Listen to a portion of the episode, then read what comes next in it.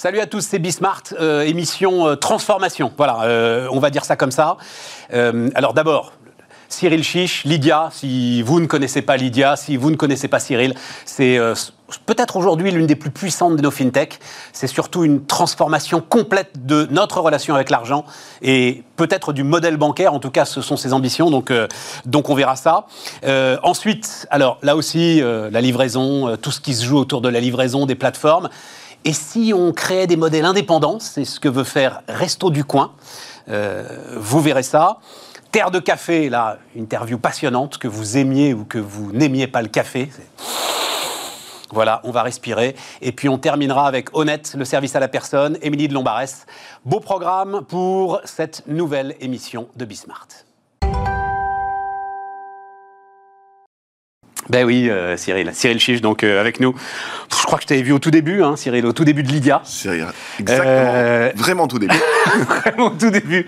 Je disais, mais qu'est-ce qu'il me raconte, lui, les gars, sur leur smartphone, euh, qui vont payer euh, ensemble euh, la consommation du café Au départ, c'était ça que tu vendais. Ouais, c'est ça. Ils vont payer ensemble. C'était même pas encore les échanges. C'était, c'est- hein, je suis sûr, c'était pas encore un gars paye tout et puis ensuite euh, On se chacun se partage. profile, on se partage, etc. Et tout. Non, c'était- bon voilà. Mais tu avais un moteur interne qui euh, te disait, euh, c'est- là. Alors, la super application. Qu'est-ce que tu appelles super application, euh, Cyril les super applications ou super apps, c'est ces apps qu'on voit émerger notamment en Asie, beaucoup aux États-Unis, qui ont au départ un produit central très fort, très utilisé et qui vont ensuite construire autour de ce produit-là un certain nombre de services qui sont des produits internes ou des partenariats et qui les fournissent à des grandes quantités d'utilisateurs.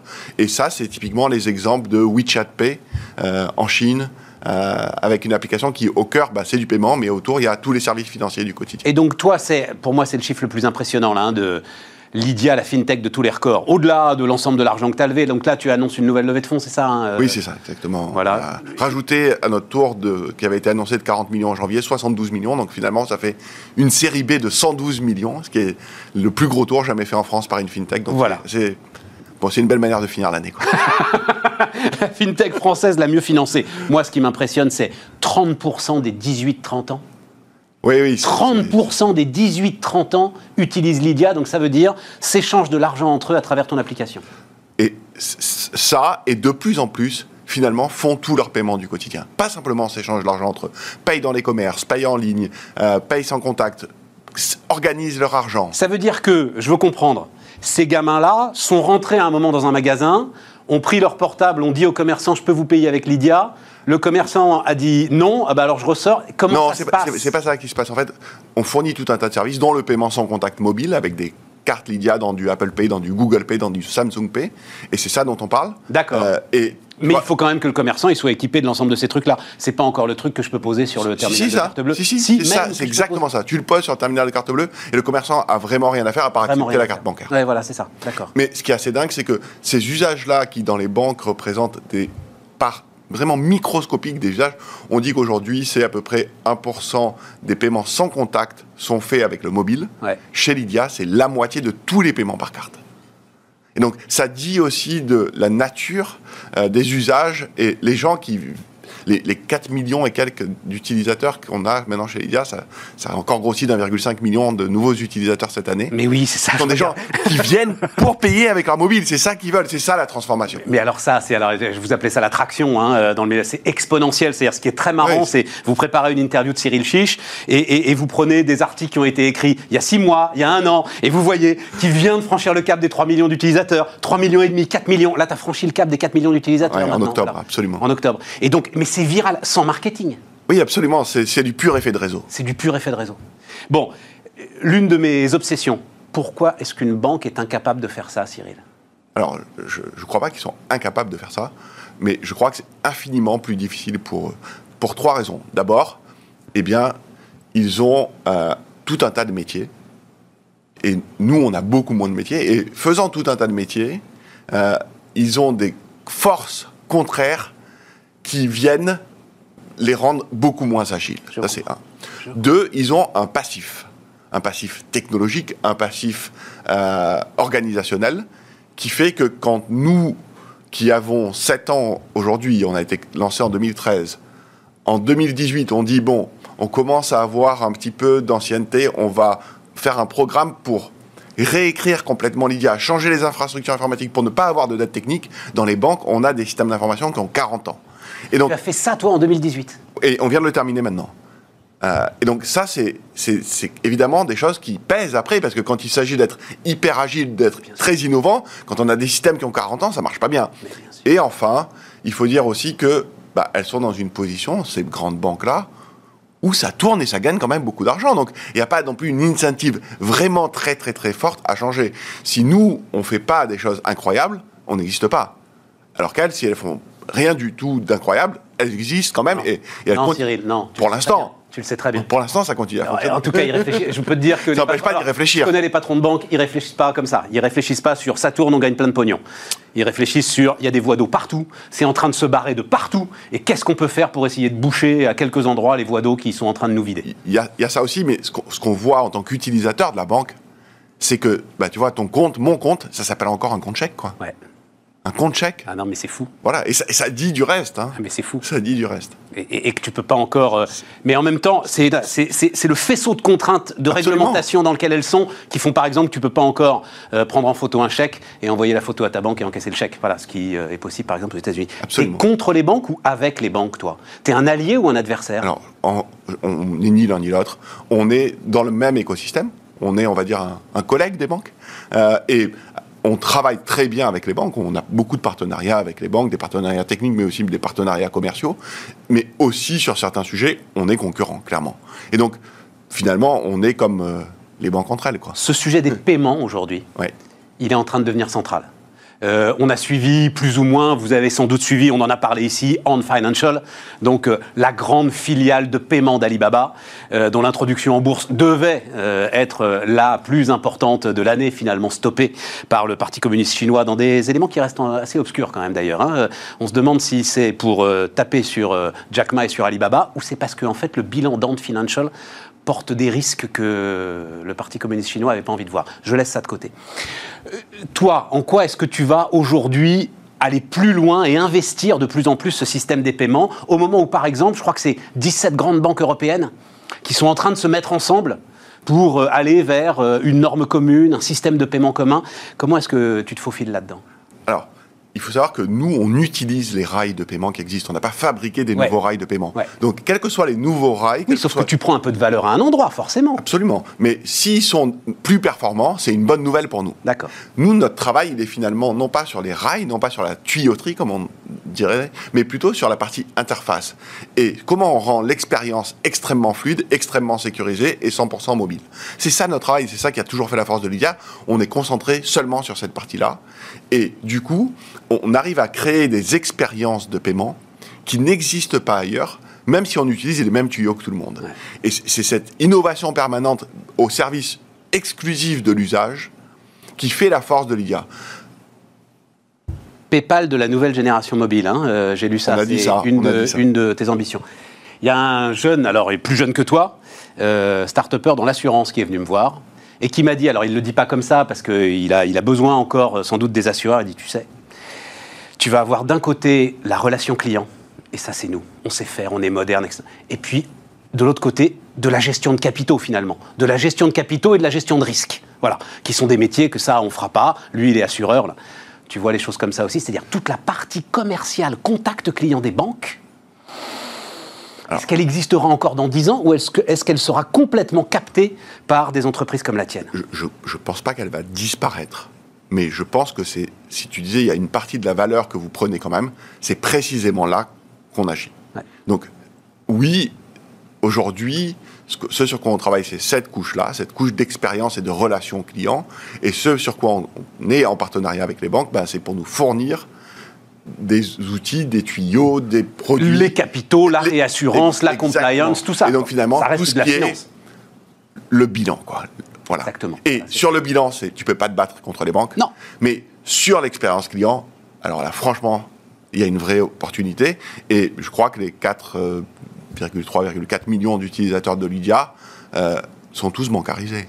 Et donc, ça- oui, c'est ça. Ils sont tous bancarisés. Ouais, Voilà. absolument. Ça ne les empêche pas d'utiliser Lydia au quotidien pour toutes leurs dépenses. Euh, euh, donc, euh, échange d'argent, etc., système de paiement et tout, du crédit, Du crédit, de l'assurance, du crédit donc avec alors l'ancienne prêt d'union que j'ai vu grandir comme toi euh, aussi, qui United. s'appelle United maintenant, Absolument. voilà, euh, c'est ça. et aussi avec euh, l'ancienne banque casino qui s'appelle maintenant Floa. Tout le monde a un nouveau. Et donc c'est du crédit à la consommation, que du crédit à la consommation. Oui, absolument. Que du crédit à la consommation. Avec des montants limités ou Alors jusqu'à Je veux dire- 3 jusqu'à 3 000 euros et avec un horizon de remboursement maximum de 36 mois.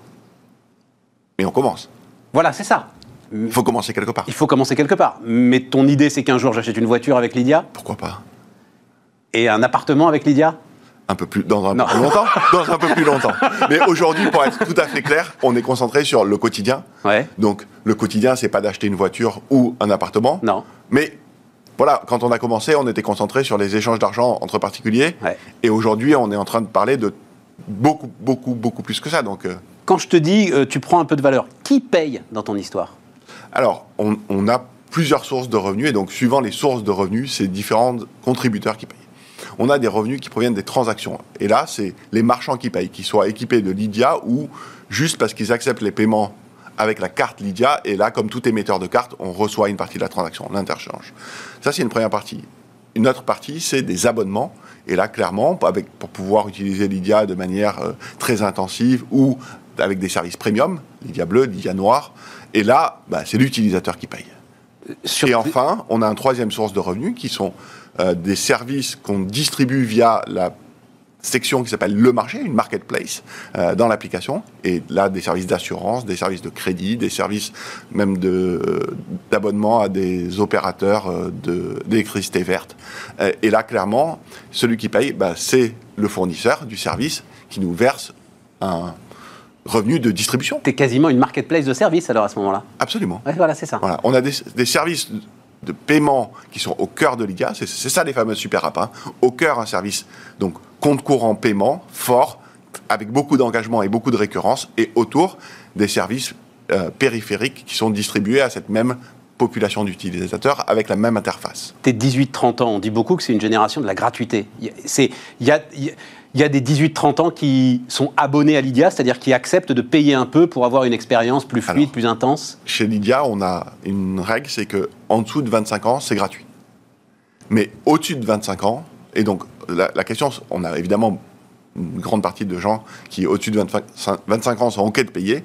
Mais ce qui est intéressant, c'est quand j'ai utilisé Lydia gratuitement avant d'avoir 25 ans, qu'est-ce qui se passe quand j'ai 25 ans? Et là, ce qu'on voit aujourd'hui, c'est que plus de 50% payent. Donc ça, c'est vraiment extraordinaire. Extraordinaire. C'est une, une Taux de dynamique conversion de dingue. une dynamique qui est vraiment très forte. Parce qu'en fait, on peut plus retourner en arrière. Une fois que je t'ai envoyé de l'argent avec Lydia, que je t'ai fait un Lydia, je vais pas, parce que j'ai 25 ans, te faire un virement bancaire et te demander ton IBAN. Enfin, c'est- ça y est, c'est saugrenu, quoi. C'est plus possible. Et donc, c'est aussi une question d'éducation. Et donc, on investit dans l'éducation. Et juste pour finir, j'ai lu cette phrase que j'ai adorée. Donc, avec ces euh, 112 millions d'euros là, tu vas surinvestir. Donc, on est sur des super applications. Tout est super, tout est extra strength, et tu vas surinvestir dans le service client. Et oui, parce que le service client, c'est le, grand parent pauvre des, des services financiers. J'imagine que J'ai l'impression qu'ils se sont transformés, moi quand même. Moi qui suis vieux, si tu veux, j'ai quand même vécu une transformation de dingue. Bah écoute, je sais pas, moi j'ai l'impression que quand je lis des emails de ma banque, régulièrement on me dit votre conseiller a changé. Mais comme j'avais déjà jamais vu celui d'avant, on va pas se mentir que je, je suis content qu'il ait changé, mais c'est c'est pas. J'espère que tout va bien pour lui. C'est ouais. ça. je- voilà, je, je lui souhaite une belle continuation de carrière, mais mais, mais tu vois, il n'y a, plus vraiment cette relation là, et souvent, du coup, on se connaît pas. Et quand on se connaît pas, on peut pas être bien suivi, on peut pas être bien encadré. Et tu vois, ce qui a fait la vraiment grande puissance des grandes plateformes euh, numériques, des gens comme Amazon, bien sûr que c'est la logistique, mais c'est aussi un service client incroyable. Un service client que tu peux appeler à 2h du matin et dire je n'ai pas reçu mon colis, qui va te dire ok, voilà, on va vous rembourser, on va vous renvoyer un, et deux minutes après, c'est réglé. Et ça, ça n'existe pas dans les services financiers, ça n'existe plus. Alors, ça n'a 2h du matin, ça n'a jamais existé, mais après tout, pourquoi est-ce que ça ne pourrait pas exister dans les services financiers? Ce qu'on est en train de faire avec Lydia, c'est, tu l'as dit, hein, c'est la partie relation client, c'est la partie visible du client, de la banque. Et donc, il faut qu'on la mette au même niveau que ces grandes plateformes mondiales du numérique. Cette grande idée que, a priori, le client a raison quand Sûr. il appelle pour Bien dire sûr. que ça marche pas. Bien Voilà. sûr. Toutes les banques pensent qu'a priori, quand même, on a d'abord tort. Non, mais c'est vrai. Sur ce Oui, point-là, c'est vrai. et que le support client est un centre de coût. Et que le support client est un centre de coût. Merci Cyril.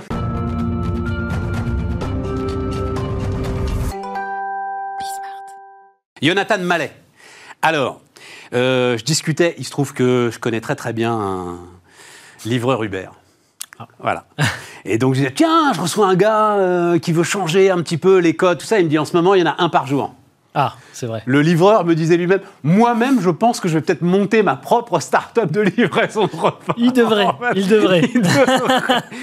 C'est un, phénomène de dingue. C'est la conjoncture qui veut ça. Alors on va parler hein, de la façon euh, dont, euh, alors, Resto du Coin veut essayer de changer un petit peu les codes de tout ça, apporter de l'innovation, etc. Mais tu as le sentiment, Jonathan, que ce qui s'est passé donc sur euh, ces 9-10 derniers mois, c'est un phénomène durable? Moi, j'ai- enfin, euh, je regarde ça, mais quand les restos vont rouvrir, les mecs qui travaillent avec des flopées de livreurs, à un moment, il va quand même y avoir une sacrée chute, non, de, de la demande Ou Les- pas, justement, c'est la question. Ah, La question, la question à laquelle les restaurateurs aimeraient euh, trouver. euh, Enfin, toi, la parce que réponse. les restaurateurs, eux, qui livrent des repas en salle ou qui livrent des repas... euh, bah, les restaurateurs, la plupart ne livraient pas de repas. Oui, c'est de la Enfin, restauration je de quartier. qu'ils- accueillent Mm. les gars dans leur salle ou alors qu'ils livrent des repas, finalement, pour eux, l'important, c'est leur chiffre d'affaires. quoi.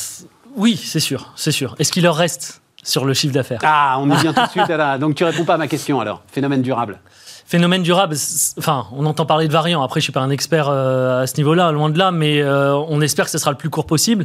Mais les changements de comportement semblent être durables. Ah, mais voilà, c'est ça. Non, non, non, non, c'est pas savoir combien de temps on en a avec le Ah Covid. oui, c'est sûr. T'es Ouais, pas épidémiologiste, six moi mois. non plus. Non, ouais, c'est ça. Après, faut voir. Euh, non, non, non, non, c'est justement. Les changements de comportement, oui. Le télétravail, euh, la livraison, le- la commande à domicile, l'accélération des délais de livraison, le tout de suite, tout maintenant, euh, c'est sûr que ça, c'est durable, D'accord. Donc, c'est le moment d'investir là-dessus, alors. je pense. C'est le moment de monter sa boîte. Je pense. En tout cas, c'est ce que C'est toujours le moment de monter sa boîte. C'est toujours, ouais, c'est toujours le moment. Ouais, absolument, c'est toujours le moment. Alors, resto du coin. Alors, Resto du Coin, Quoi de neuf?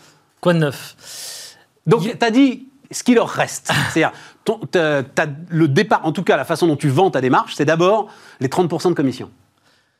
Parce que la pro- les, pre- le pre- les premières personnes à qui il faut parler, ce sont les restaurateurs. Ouais. Et les restaurateurs, le point numéro un, c'est qu'est-ce que leur coûte le fait d'être sur ces plateformes? Et ça leur coûte 30%. Uber et Deliveroo. Hein, euh, Uber et Deliveroo et Just Eat et tout, tout ce qu'on veut, comme s'il y avait ils sont tous à 30%. une entente, Ah ouais, dis donc. un petit restaurateur lambda qui n'a pas les moyens d'aller négocier avec eux, c'est 30%. Et encore, comme on est euh, sur un, un plateau un peu euh, technique business, on peut aller plus loin. Vas-y. C'est 30% de leur TTC. Donc, euh, Ah oui, ils payent oui, également oui, oui. une com sur, sur, sur la TVA qui est à 10% pour la livraison. Et ils récupèrent une partie de la TVA sur ce qui est facturé par les plateformes, donc les 30%, parce qu'il y a de la TVA aussi qui leur est facturée. Sauf que la TVA qui leur est facturée sur les 30% est inférieure à la TVA. euh, Mais c'est ahurissant. donc en cette gros, histoire. je vous épargne les calculs, ils payent 33% de leur chiffre d'affaires. Mais je savais pas que c'était sur le prix TTC. Moi, je C'est sur le c'était sur TTC. le prix hors taxe. C'est sur le TTC.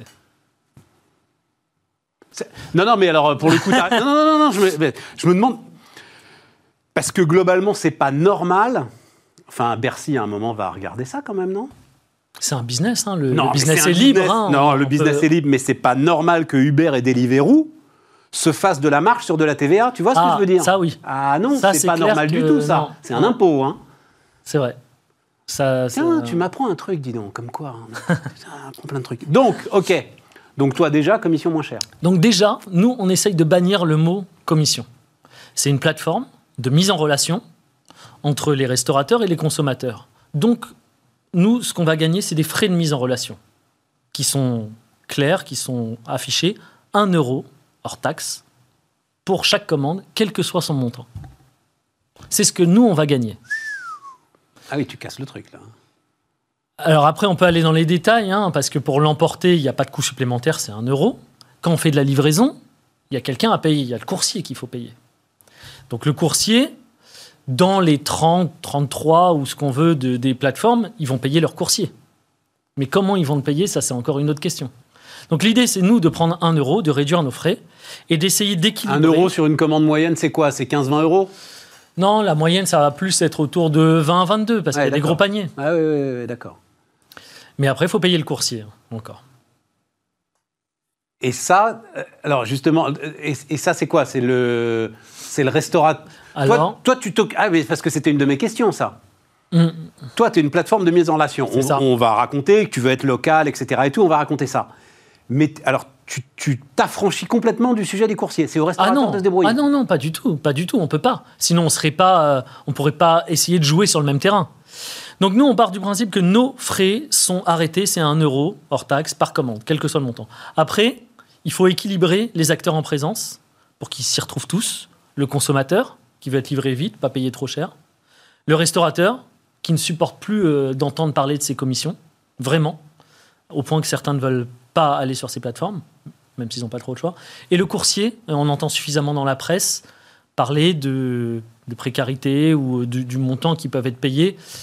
Euh, Ouais, enfin ça là-dessus. Bon, c'est un autre rien. sujet. Je trouve, je t'ai dit, j'en connais un certain nombre très très bien. euh, Ouais. euh, Alors, ils se plaignent pas tous, pas et du tout. non, hein. voilà, ils se plaignent Ah pas non, tous. je suis totalement d'accord, j'en discute avec beaucoup. Il y en a qui sont très contents, qui font des bonnes journées parce qu'ils enchaînent les courses pendant les périodes de rush. Mm. Euh, maintenant, on peut pas dire on va, euh, on va garder euh, les, les règles au niveau des coursiers avec des courses parfois qui sont payées moins de 3 euros et essayer de favoriser que le consommateur et le restaurateur. Si on se veut équitable, et c'est un peu ouais. nos- Et donc, et donc, comment est-ce que tu résous ce, ce en problème fixant un prix minimum pour la course. Un tarif minimum à 5 euros par course. Mais comme nous, on prend moins derrière, ça reste acceptable. Alors, qui paye ces 5 euros? Donc ça veut dire qu'en gros, c'est 6 euros par commande pour le restaurateur. Ton euro de mise en relation, 5 euros de la course. Non, parce qu'il y a le consommateur qui paye une partie de la livraison. Comme sur les plateformes. D'accord, d'accord. d'accord. Donc ça, euh, nous, on a fixé ça à 1,90€, Ouais. ce qui reste inférieur à la moyenne des frais de livraison qui sont payés actuellement sur les grandes plateformes. D'autant plus qu'ils ont rajouté des frais de gestion récemment. C'est encore autre chose qu'on n'a pas. Euh, 1,90€ pour le consommateur et le reste à payer pour le coursier Alors, sachant que, chez le restaurant. euh, il faut y venir, t'es local, local, toi. Toi, tu te dis en fait, ton donc resto du coin, ça veut dire qu'en fait, euh, comme son nom l'indique, je vais commander au resto du coin. Alors, on est local avant tout parce que quand vous allez ouvrir votre application, vous allez voir les restaurants les plus proches de vous. Pas forcément ceux qu'on a décidé de classer en haut. Parce qu'il y a plein de manières de classer les restaurants, mais c'est pas par proximité que c'est fait sur les grandes plateformes. C'est fait en fonction du contrat tel qu'il a été négocié. C'est fait en fonction du référencement sponsorisé. On peut payer de la publicité en plus des, des 30% sur Mais les toi aussi, on pourra. Non. Non. Non. Même dans le quartier? On classe les restaurants par ordre de proximité. Après, on peut aller chercher loin si on veut, si la livraison est possible. D'accord. Donc, on peut aller chercher le même restaurant que sur une autre plateforme. Mais c'est une concurrence équitable. C'est classé dans l'ordre. Vous retrouverez par contre en tête vos restaurants favoris, ceux chez qui vous avez déjà commandé, Ouais. et ceux auxquels vous vous êtes abonné. C'est aussi un autre sujet. C'est-à-dire, vas-y, vas-y. bah, C'est-à-dire que-. C'est-à-dire que aujourd'hui, si vous êtes restaurateur et vous êtes référencé sur une grande plateforme, j'ai envie de dire, ce ne sont pas vos clients. Si vous êtes déréférencé, vous perdez toute votre clientèle du jour au lendemain. Et ce que vous avez fait dans la durée, vous n'avez pas construit une clientèle. Donc nous, on veut aussi résoudre ce problème. Et un client qui est un consommateur qui aime tel restaurant peut s'abonner à ce restaurant en un clic. hein, je m'abonne pour recevoir l'actualité, donc les plats du jour de ce restaurant. Et ça, ça change aussi euh, un peu la donne. C'est vachement intéressant, hein, Jonathan. hein? Merci. C'est abouti hein, comme réflexion. On essaye. Après, non, mais après, Après, après il y a ça tout. fait 15 ans, moi, que je suis euh, à l'écoute des entrepreneurs. Et à chaque fois, ces idées locales.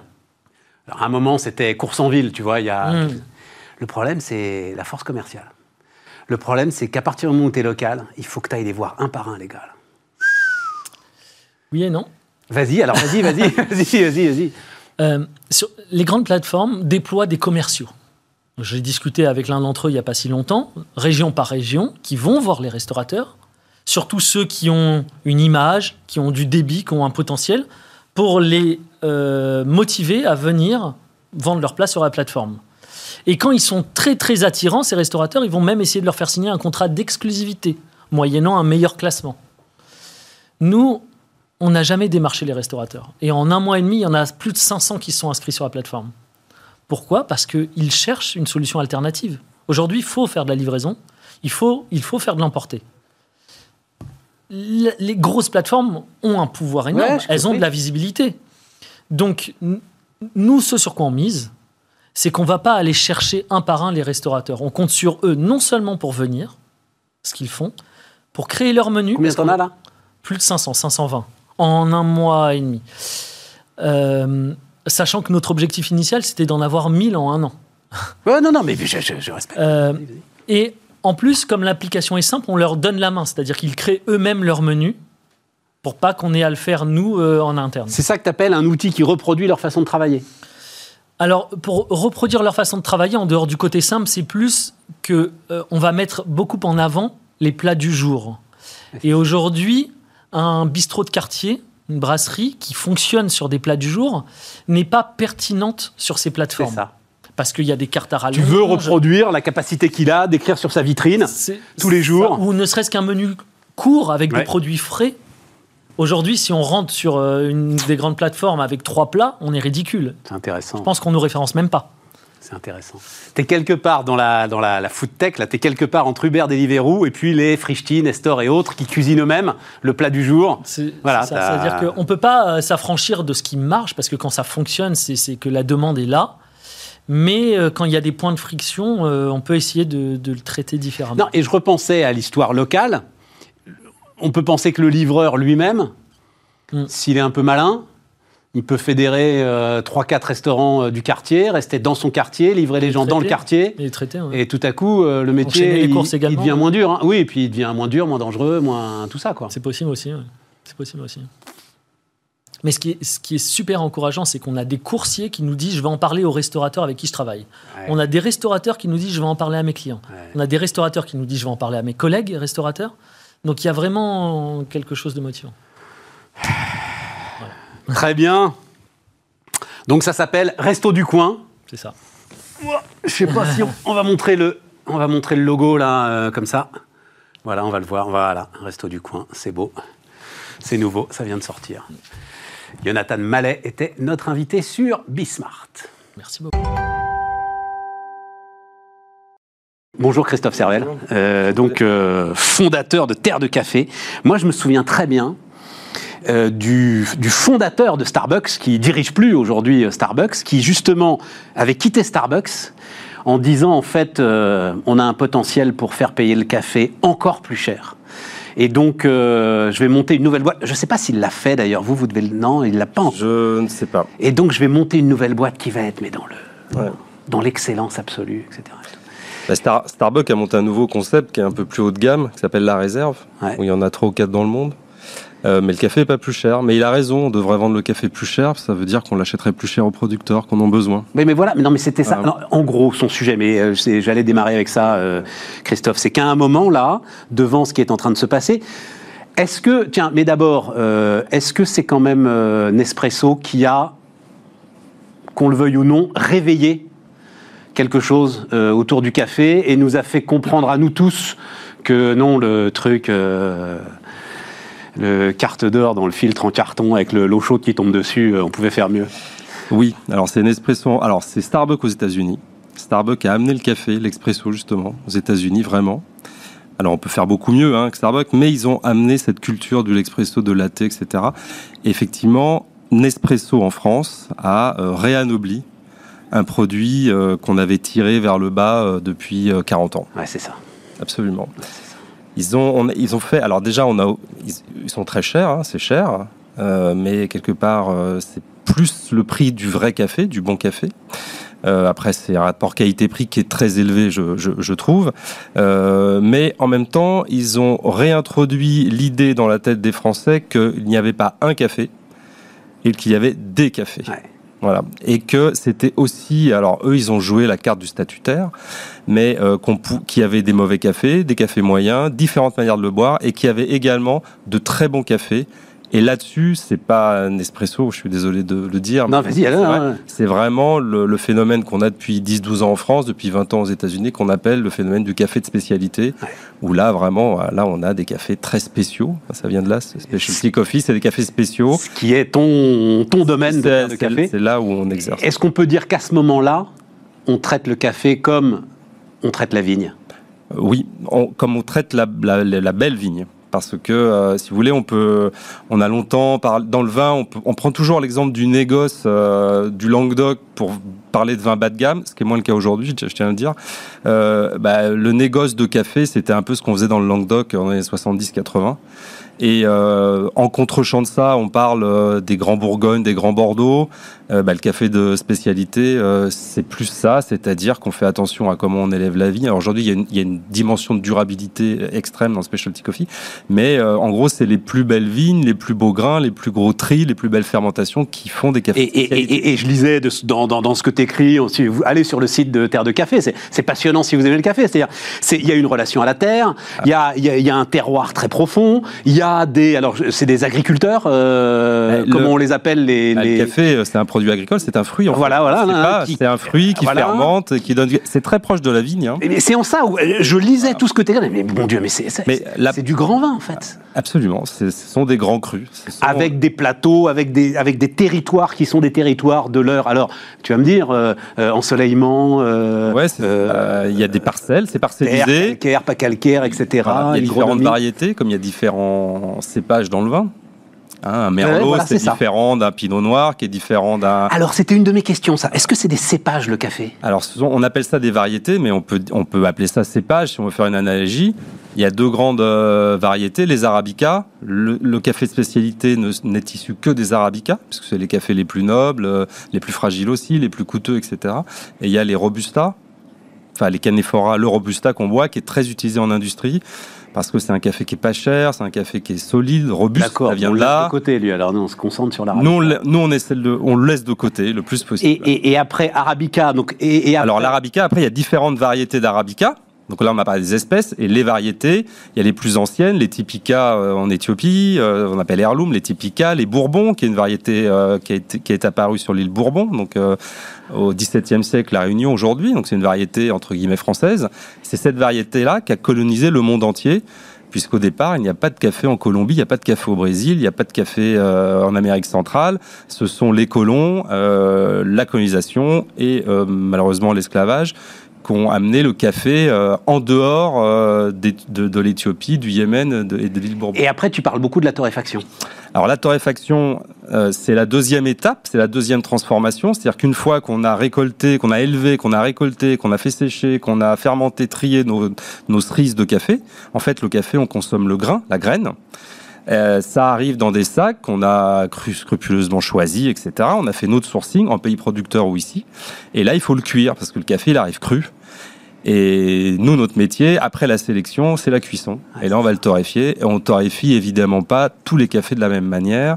C'est-à-dire qu'un café qui a un petit grain très dense, qui est très floral, on va pas le torréfier. Euh, un café qui a un gros grain peu dense et qui est très fruité, moins floral. on va chercher des courbes de cuisson différentes pour révéler au mieux ce qu'on a envie de révéler.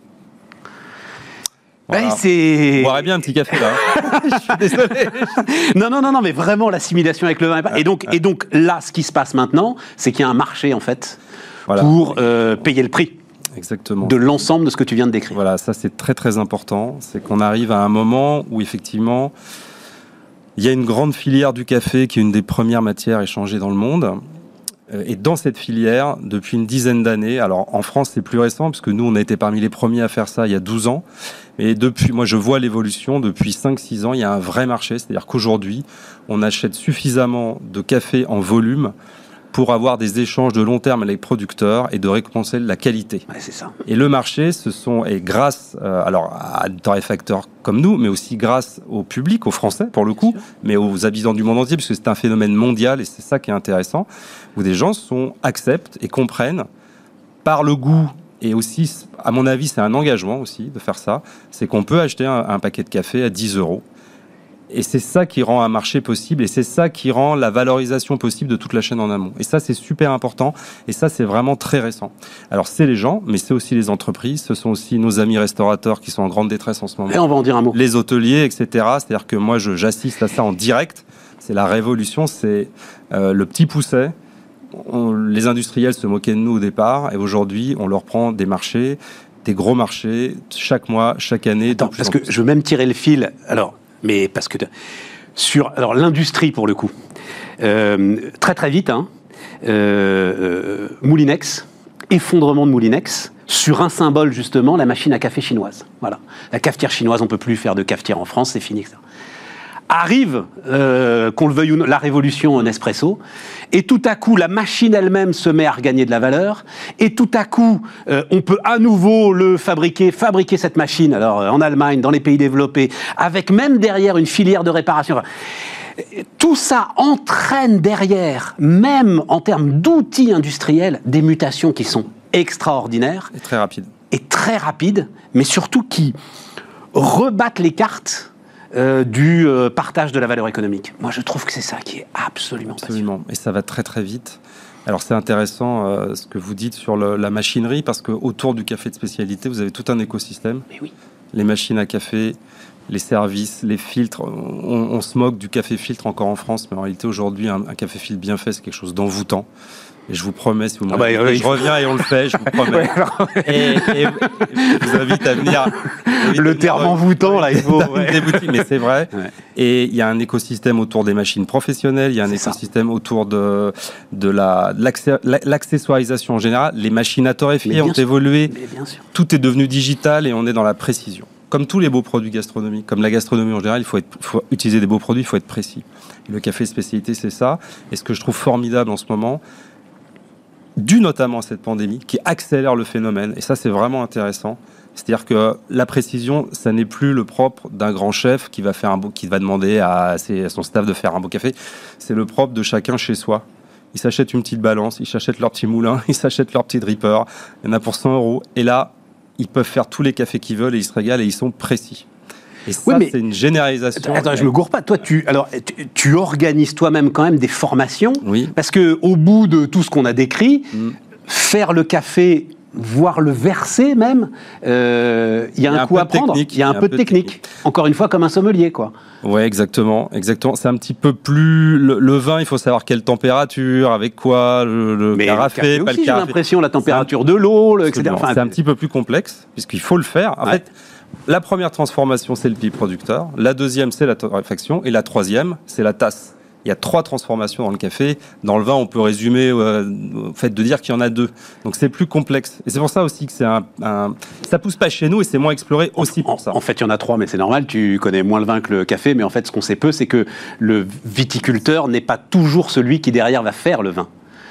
Donc il va y avoir aussi l'assembleur qui ensuite va voilà et euh, notamment en Bourgogne etc. enfin voilà. dans le Bordelais aussi. Dans le Bordelais aussi. Mais mais non non mais continuons sur le continuons sur le café. Et donc ça va jusque euh, il y a des championnats de garçons de café. Enfin on, a, on dit barista maintenant quand on, est, quand on est bon. très sérieuses euh, nationales internationales. Incroyable. Les mecs qui gagnent deviennent des stars. Moi je j'ai traversé des aéroports notamment avec un torréfacteur star hein un Suédois ou les Japonais euh, le prenaient en foot. C'est incroyable, hein si, si, c'est rockstar, quoi. Euh, il y en a deux, trois comme ça. Ou...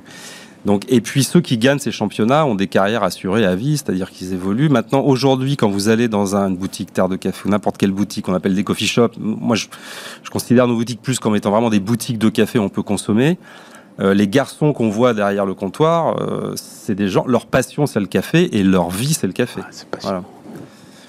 Mais alors, et pour en revenir à Terre de Café, donc 4 millions d'euros de chiffre d'affaires, c'est ça euh... Un peu plus, ouais, 4 millions 5. 4 millions 3. Et donc, toi, il a fallu que tu fasses un switch, justement, euh, bar, café, restaurant fermé. Ouais. Et donc, ça a été une accélération.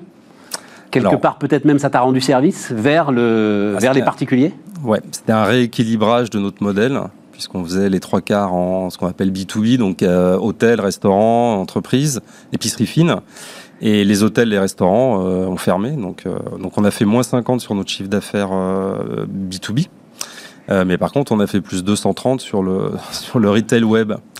Donc on a un site internet terredecafé.com qui marche, qui marchait bien, hein, et, mais on a vu, enfin c'était la folie. Hein, les boutiques marchent bien toujours, donc c'est vraiment en plus. Et alors vraiment ça, j'insiste là-dessus parce que beaucoup de commerçants s'interrogent sur le... dès que vous mettez du contenu sur votre site, ah. dès que vous mettez du contenu, et là il y a du contenu, il y a des photos, il y a des, enfin voilà. Et eh ben forcément, on est bien davantage en confiance que si on avait les paquets qui s'affichaient avec des. Ah ouais, il faut que ce soit joli déjà. Euh, pour ceux qui sont sur, il faut une marque quand même. C'est-à-dire qu'il faut réfléchir à. Oui, mais alors cette marque, elle n'était pas, elle était pas B2C. Donc euh, comment ça s'est passé? On, on, achète des liens sponsorisés euh, et des mots clés. On fait du marketing. Hein, on, ouais. on, a quand même des boutiques. La marque, mais on accélère sur le marketing finalement. absolument. La marque chez nous, elle était faite, a été construite.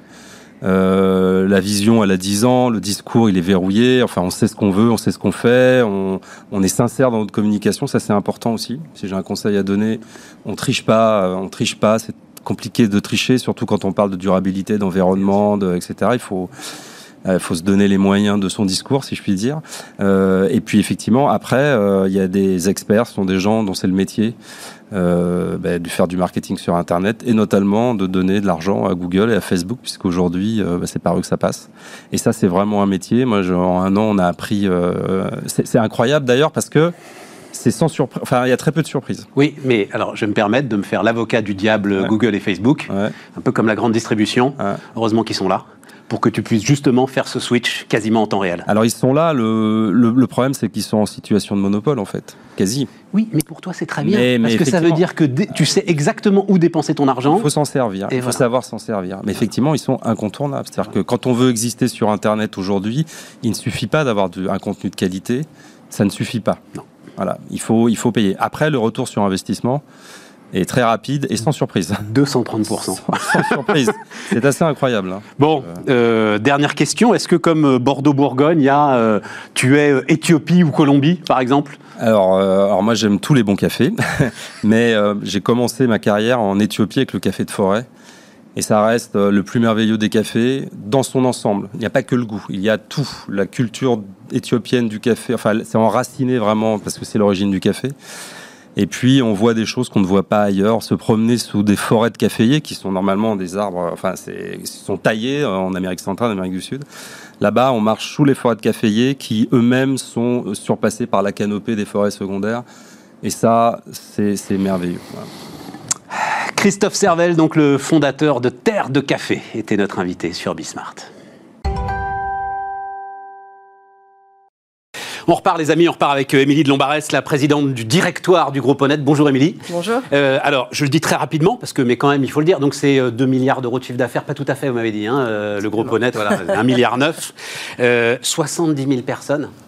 Euh, entreprise familiale, vous n'êtes pas très nombreuses à ce niveau-là, hein, quand même, Émilie, et vous avez une petite quarantaine d'années, hein, c'est ça le, c'est ça le sujet, voilà. Est-ce que, non, mais alors, juste première chose, entreprise familiale, et puis on a, j'ai vu que vous disiez, euh, vous avez fait rentrer en fait euh, un fonds d'investissement au capital. C'est un élément, je le dis juste très très rapidement, c'est un élément, une question qui va se poser pour énormément de chefs d'entreprise en sortie de crise. Euh, cette idée qu'il faut renforcer les fonds propres et qu'il faut amener du capital. Mm. Et donc, entreprise familiale depuis 1860, cinquième génération, etc. Et vous dites, en fait, ça nous fait beaucoup de bien. Vous pouvez me, me raconter ça? Oui, mais écoutez, je pense que ça, a été un choix en 2007, hein, euh, déjà d'ouvrir, de, d'ouvrir, j'allais dire, à, on va dire de façon significative à d'autres personnes ou d'autres investisseurs que la famille. Et euh, donc là, on a, AEMZ nous accompagne depuis 2017, maintenant, après FFP. Et, euh, et je crois que c'était une vraie conviction de la famille. on a besoin de s'ouvrir. on a besoin de s'ouvrir, on a besoin d'un regard externe euh, aussi sur la façon dont on conduit l'entreprise, dont on la développe, dont on la fait grandir. Et je pense que c'est ça. Ça évite l'entre-soi, vous disiez. Exactement, ça évite l'entre-soi et ça permet finalement de se challenger, euh, de, d'avoir des, des, des, comparables, puisque finalement ces fonds euh, ont une expérience de, de secteurs multiples. Et donc ça veut dire qu'il faut accepter qu'ils soient actifs aussi. Il ne faut pas que ce soit de simples partenaires dormants qui vous apportent des fonds propres et qui disent Oh mon Dieu, depuis 1860, on n'a aucune leçon à vous donner. non, non, il faut qu'ils apportent un un vrai savoir-faire, un regard critique, euh, encore une fois, à la fois sur les équilibres de l'entreprise, à la fois sur la façon dont on la conduit. Et moi, même dans la crise qu'on vient de vivre, ça a été un atout pour moi d'avoir leur regard, de pouvoir partager avec eux. Parce le conseil que- était vraiment actif et, euh, et euh, à mes côtés pendant la gestion de cette crise. Et cette possibilité de benchmarker. Oui, tout à fait. De voir où en sont les autres, quelles sont les idées, comment les autres gèrent. Euh, voilà, ça donne, ça donne à la fois des idées et parfois aussi, euh, ça rassure. Mais en même temps, il n'y a pas un groupe qui ressemble au vôtre, euh, Émilie? C'est quand même. Enfin, c'est. Hein, alors, de- bon, euh, on a raconté l'histoire. Vous partez, euh, je crois que ça passe- c'est la manutention du port de Ouais, Marseille. dans la manutention. Et ensuite, vous avez développé, c'est des services aux entreprises, quoi. En fait, le groupe a grandi autour de cette notion euh, du client et du service que je peux apporter. Donc la question se pose toujours de qu'est-ce que je peux faire de plus pour mon client. Et le groupe a grandi comme ça, avec la propreté qui est devenue dominante quand même à un moment donné. Et puis on, a, on se construit aussi autour la sécurité humaine, de la sécurité électronique, de la logistique. On est intervenu dans les centrales. Dans les centrales, on est allé chercher comment accompagner la maintenance. Puis on a développé de l'ingénierie. Centrale nucléaire. Oui, tout à fait, centrale nucléaire. Mais alors ça, euh, juste d'un mot, mais qu'est-ce que vous allez faire? Parce que c'est alors pour, je comprends l'idée et surtout tout ce qui est en fait humain finalement, tous les services humains aux entreprises Notre dès qu'il y a besoin de personnes en fait. Tout à fait. Ça je comprends. Mais alors le nucléaire, c'est quoi? Ben, le nucléaire, on est rentré dans les centrales en commençant par les sécuriser, en faisant de la propreté un peu éloignée du cœur et des zones chaudes, comme on dit. Parce que personne s'en occupait? Enfin, il y avait une. euh, En tout cas, c'était une, c'était un besoin de nos clients de nous Ouais, ouais. confier ces, de nous confier ces savoir-faire-là. Et petit à petit, on s'est rapproché du cœur, des zones chaudes. Et finalement, nous, ce qu'on apprend, c'est à gérer la complexité de nos clients. Et l'intérêt pour nous, c'est de passer d'un secteur à l'autre et de, de faire du partage d'expérience. Ouais, Dans le nucléaire, ce qui est très intéressant, par exemple, c'est que la, le- la contrainte euh, finalement radioactive, de la radioactivité, fait que vous avez un ensemble de process euh, qui vous aident à réfléchir sur la sécurité des personnes, euh, sur l'organisation des prestations, sur la formation et sur la façon dont on conduit nos opérations. Donc euh, nous, on a de l'ingénierie, on a de l'intervention euh, concrètement sur site, et en fait, ça nous permet d'avoir un, un vrai apport vis-à-vis, par exemple, d'autres secteurs. Je comprends. Ces pratiques-là, on va aller euh, dans, je sais pas, par exemple, l'agroalimentaire. Je comprends. On va dire, ben voilà, regardez, quand on rentre sur les sites, les équipements, comment on les vérifie, comment on protège nos équipes. Et moi, ce qui m'intéresse et ce qui nous intéresse chez Honnête, c'est ça. C'est qu'à un moment donné, la prestation de service, concrètement, c'est se mettre au service du client et identifier dans son système de production, que ce soit son site ou concrètement hein, sa production, sa chaîne de valeur, à quels endroits est-ce qu'on peut lui amener un regard tiers. Ça, c'est une vraie croyance de l'apport du service. Alors, il nous écoute, oui, et heureusement, dire. Il nous écoute et surtout. Mais non, parce qu'il pourrait vous dire, écoutez, vous faites votre boulot et puis. euh, Non, la crise était un bon exemple et ça a été un bon révélateur justement de ça. Euh, pendant la crise, on a vu que quand tout s'est arrêté et qu'il a fallu redémarrer, les clients nous ont appelés en disant mais vite au secours, à l'aide, venez, on a besoin de vous. On a besoin de vous encore une fois pour gérer nos sites, pour sécuriser nos sites, pour accompagner. Alors bien évidemment, la propreté, ça a été le premier sujet, hein, les désinfections. Autant dire que la propreté, ça représente à peu près 50% du groupe. Donc euh, toute cette partie-là a été, dans tous les secteurs d'activité qui ont repris, on a été sursollicité. Mais dans les autres secteurs aussi, encore une fois, par exemple dans la sécurité, les agents de sécurité, où on a continué aussi à sécuriser des sites avec euh, des centrales, euh, des centrales de sécurité électronique, en fait, on a eu besoin de nous. Et les clients nous ont dit, mais en fait, c'est pas parce qu'on est là, on n'est pas là. En fait, on a dû tout adapter. Et en fait, je crois qu'un des enseignements de cette crise, euh, c'est le et c'est une vraie satisfaction pour nos équipes, hein, c'est d'avoir senti que le client avait besoin de nous. Et on a noué un autre type de dialogue. Ah ben là, vous êtes, et puis alors c'est cette fameuse, je ne sais pas pourquoi on dit deuxième ligne, d'ailleurs, parce que moi, elle me semble assez en première ligne, enfin à peu près autant euh, en première ligne que ce qu'on appelle la première ligne, enfin bon, bref, on appelle ça deuxième ligne. Euh, ça veut dire, alors euh, venons-en là tout de suite, Émilie, parce que ça, c'est des hommes, des femmes qui ont été dans des endroits, alors c'est vrai que ce sont des experts de la propreté au sens très très large, on va dire de l'hygiène-sécurité, mais ils, ont été dans des endroits quand même dans le bleu et dans l'inconnu total. Alors, il y, a- plusieurs. Enfin, avant fait- tout, nos métiers sont essentiels. Voilà, ce Ouais. que ça, ce que ça, l'enseignement de cette crise, c'est que nos métiers sont essentiels. Ils sont essentiels pour plusieurs raisons. Je l'ai déjà dit, on est imbriqué dans le système et dans la chaîne de valeur de nos clients. Donc en fait, quand nous on dit euh, ce sont des invisibles, ce sont des deuxième lignes, troisième ligne, en fait, c'est juste qu'on n'avait pas pris le temps de regarder certaines interventions et que quelque part, alors peut-être qu'il faut balayer devant notre porte, Nous, on a fait les choses discrètement. Voilà. Et je pense qu'aujourd'hui, on est en train de voir que dans une chaîne de valeur, il y a des maillons essentiels et que parfois, bah, ces maillons-là, effectivement, peut-être qu'on ne parlait pas assez fort, peut-être qu'on s'est laissé un peu oublier. Aujourd'hui, encore une fois, moi, la vraie satisfaction et l'opportunité de cette crise, c'est de renouer le contact avec nos clients. Et aussi avec la population. Moi, je pense à vos équipes, comme pour les caissières de Carrefour. À un moment, il y a des hommes, des femmes qui se sont retrouvés effectivement en pleine lumière, dont on s'est rendu compte que, waouh, s'ils n'étaient pas là, il n'y a rien qui fonctionne. oui. oui. mais ça, c'est une responsabilité. oui, mais, c'est une responsabilité nous, ça fait 20 ans. Non, non, c'est pas nouveau. Nous, ça fait, euh, ça fait 30 ans que nos professions sont organisées. Vous parlez de la propreté. On a une fédération qui est organisée. Ça fait 30 ans qu'on travaille euh, sur les agents de lumière. Ça fait euh, des années qu'on travaille sur la notion d'agent de propreté, sur la terminologie. Il y avait eu toute une communication autour de la valorisation des agents. Et ça s'appelait agent de lumière. D'accord. on a travaillé en 2018. On a lancé une enquête sur la propreté c'est fondamental. C'était pas d'une efficacité redoutable la campagne parce qu'elle n'est pas arrivée jusqu'à moi les agents de lumière. En tout cas, elle est arrivée. Alors que la Covid, ça y est là. oui, mais si vous voulez, c'est peut-être triste de se dire qu'il nous faut une crise de cette ampleur-là parce que cette crise, avant tout, elle est quand même dramatique humainement. Et ça, c'est quand même le cœur de notre sujet. Nous, on est dans une entreprise basée sur l'humain. Donc, ce qui est, ce qui est difficile, c'est qu'il faut attendre une crise dramatique et humainement euh, vraiment complexe euh, pour qu'en fait on réalise certaines choses. Je vous l'accorde. Néanmoins, nous, voilà, nous, le fait que nos métiers soient essentiels et la valorisation de nos, agents, on en a toujours été convaincus. Ça, ça modifie pas vos équilibres sociaux, ça modifie pas vous le rapport. non. Nous, nous, nous, entre guillemets, dans notre entreprise, dans la vision de nos métiers, ça ne modifie rien. Ça modifie le regard des gens. Donc le regard des gens, c'est important parce que ce regard, effectivement, je vous donne un exemple. On travaille sur le travail en journée. Travailler en journée, c'est quoi? C'est comment est-ce qu'on va amener socialement, parce que ça, c'est des engagements euh, de responsabilité profonds. On va amener nos agents à intervenir en journée. C'est plus facile d'accès pour eux. Euh, ils ont un contact avec les usagers finaux. D'accord? Donc ça veut dire que, quand il faut à adapter, du mat euh, ou à 23 heures. Hein, voilà, Donc ça, et économiquement, nécessairement, c'est aussi moins coûteux. Donc tout le monde est gagnant. Voilà. Ça, c'est un combat, mais ça fait des années qu'on le mène. Super. Voilà. Donc, si vous voulez, je pense que cette crise, encore une fois, c'est l'opportunité. Ben, on avance, oui, oui. Là, on Il y a eu un déclic grâce à la crise, justement? Alors, les clients sont plus à l'écoute. Eh voilà, là, je fais une tournée des clients euh, récemment. J'en ai vu certains euh, que je suis allée rencontrer pour faire un peu le bilan de ce qui s'était passé. Et les clients sont plus à l'écoute. Parce qu'en fait, quand on nous parle de RSE et de responsabilité, nous, les outils, on les a construits. Je vous donne un autre exemple. On a travaillé sur un, système qui s'appelle Biogistique. Biogistique, c'est quoi?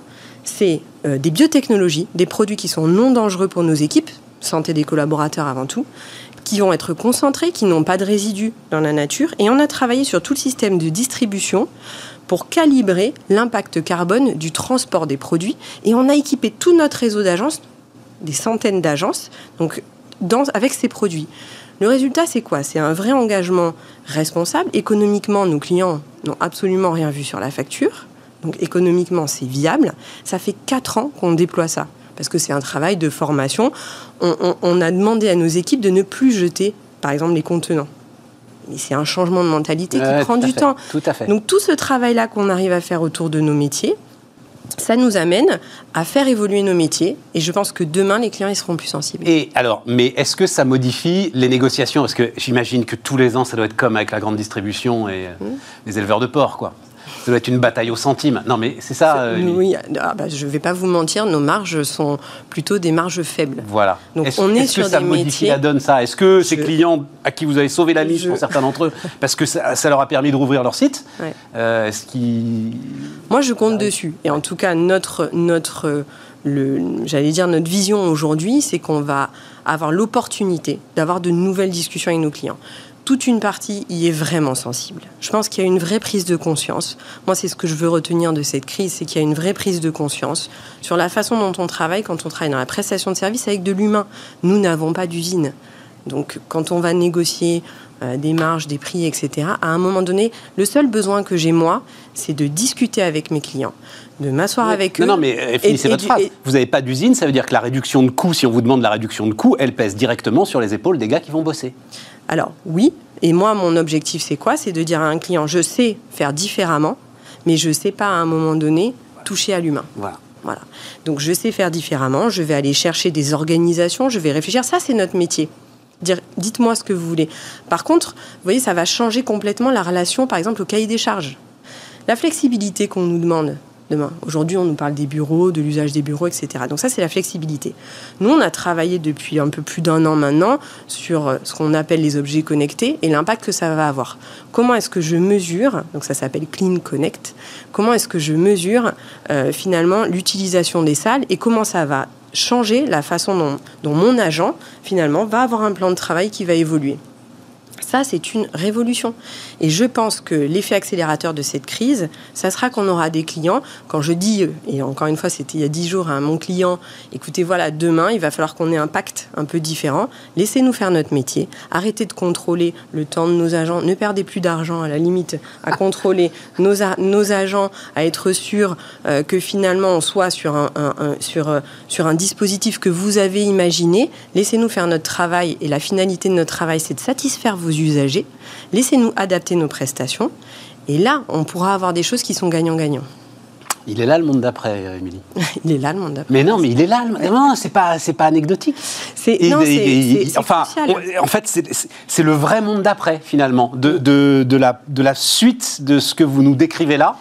Moi, je crois, je, je, crois vraiment que cette opportunité, encore une fois, pour nous, dans ce qu'on appelle l'externalisation des services, euh, c'est cette opportunité de s'imbriquer différemment et de discuter différemment avec nos clients. Vous m'aviez raconté une histoire, je me souviens la première fois qu'on s'était parlé, mais il nous reste très peu de temps. Non, c'était les... c'était sur les sièges de cinéma. Oui. Où en fait, en nettoyant les sièges, vous aviez co-designé finalement les sièges du cinéma et vous aviez, avec l'exploitant du cinéma, trouvé une solution qui soit euh, meilleure pour tout le monde. Win-win pour absolument tout le monde. C'est des toutes petites choses, tout à fait. Super intéressant quand même. Mais notre quotidien, encore une fois, hein, dans le service, c'est que finalement, on est. Alors, ça, c'est un sujet aussi. Moi, je, milite hein, pour que nos métiers. Euh, Rapide. pour qu'on ouvre les. Une minute. Pardon, en une minute. en une minute. en une minute, non. C'est que nos métiers, dans nos métiers, on est dans les backstage de, de, de, tas d'environnements et de la vraie vie. Et donc moi, mon objectif, c'est qu'en fait, on, on, on attire ces personnes qui ont cette curiosité, parce que c'est la curiosité qui amène des solutions. Et ce sera plus facile de les attirer, parce que ça reste une difficulté hein, pour l'ensemble des professions de mm. service aujourd'hui. Ce sera peut-être plus facile J'espère que tous ceux qui ont envie de liens humains, de, relations clients basées sur la curiosité et la confiance, en tout cas, viendront nous aider à, à travailler sur ça. Émilie de Lombarès, donc la présidente du directoire d'Honnête, était euh, notre invitée sur euh, Bismart.